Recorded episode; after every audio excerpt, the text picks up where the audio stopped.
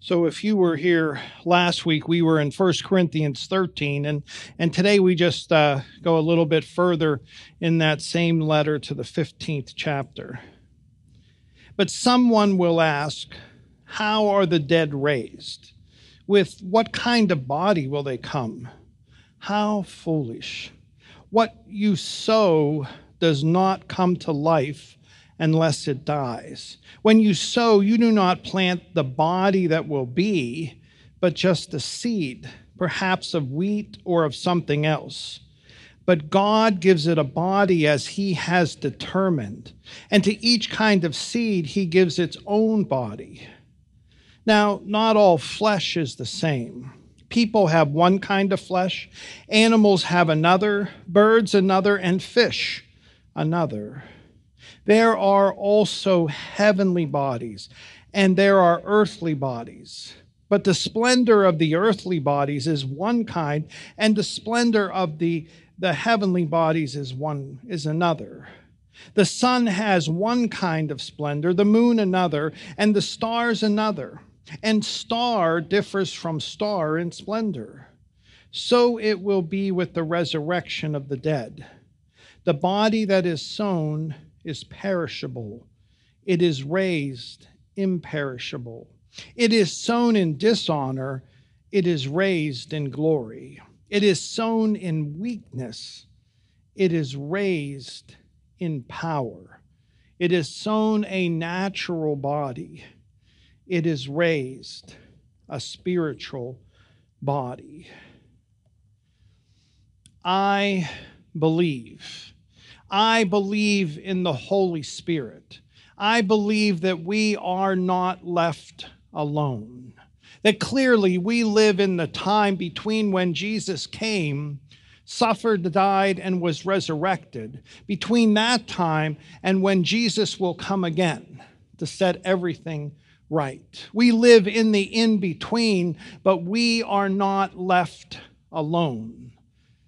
We are given the Holy Spirit. We are empowered through the Holy Spirit. We are encouraged. We are comforted through the Holy Spirit. And this, this is the house of the Holy Spirit. I believe in the Holy Spirit. I believe we are not left alone. I believe in the Holy Spirit and I believe in the Holy Catholic Church. Now, that small c means universal.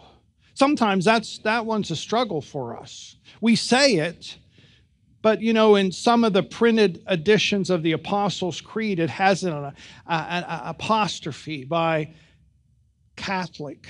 You have to look down below, and it says universal because that's because of us Protestants. We don't want to be Catholic.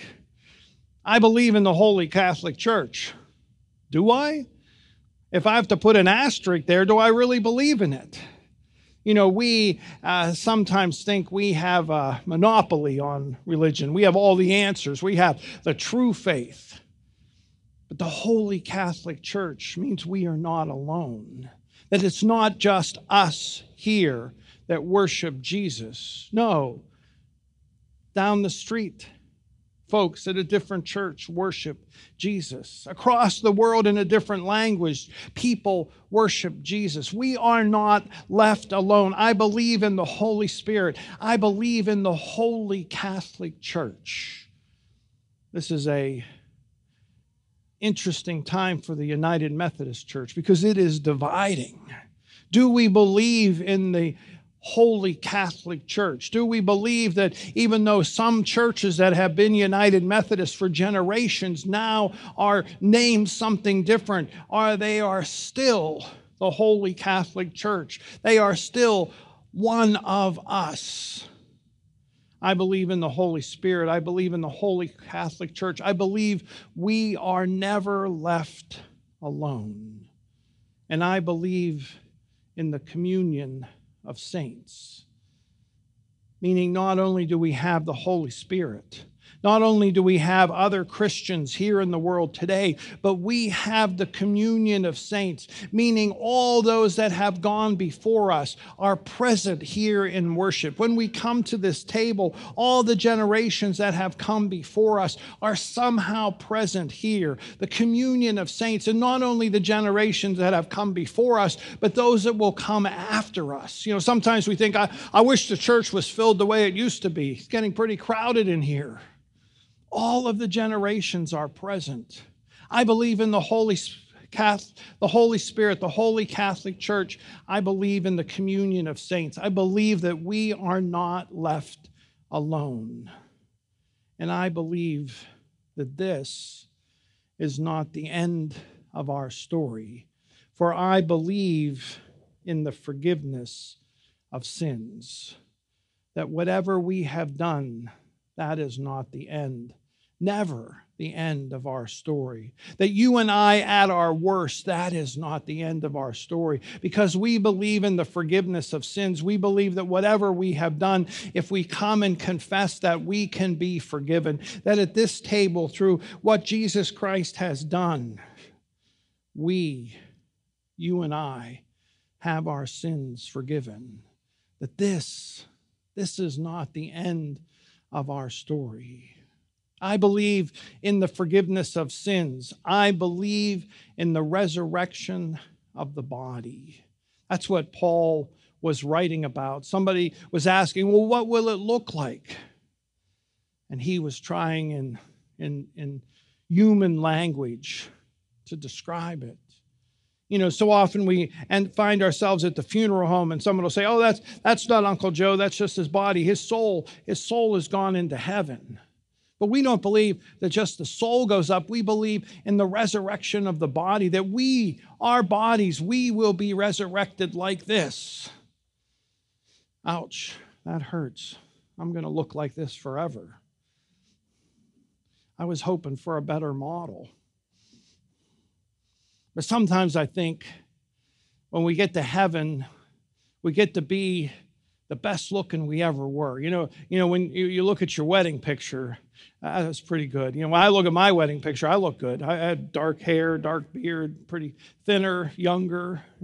I, I, that's what I'm hoping for. Maybe when we get there, our best, our best self is what we're resurrected. But it doesn't really matter because because this is a this is an earthly body. This is just a seed. Picture putting a, a seed in the ground and what comes out the whole plant, the whole fruit, the whole corn, not just a kernel. We can't even imagine what it will be like. I believe that this is not the end of our story. This I believe in the forgiveness of sins and I believe in the resurrection of the body. And the best part is when we get there, we'll recognize one another. We're not going to be some souls floating in a cloud. No, we're going to be bodies. We'll be able to see each other face to face and we'll recognize one another. I believe in the forgiveness of sins. I believe in the resurrection of the body. And I believe in life everlasting. That we, through Jesus Christ, have the chance to live forever and ever. That you and I can be redeemed, that we can be lifted up. Paul says that the, the earthly body is sown in dishonor, but it's raised in glory. It's sown in weakness, but it's raised in power. I believe that we, we will live forever. Let us pray. Almighty and all gracious God, we come to your table not because of anything we have done.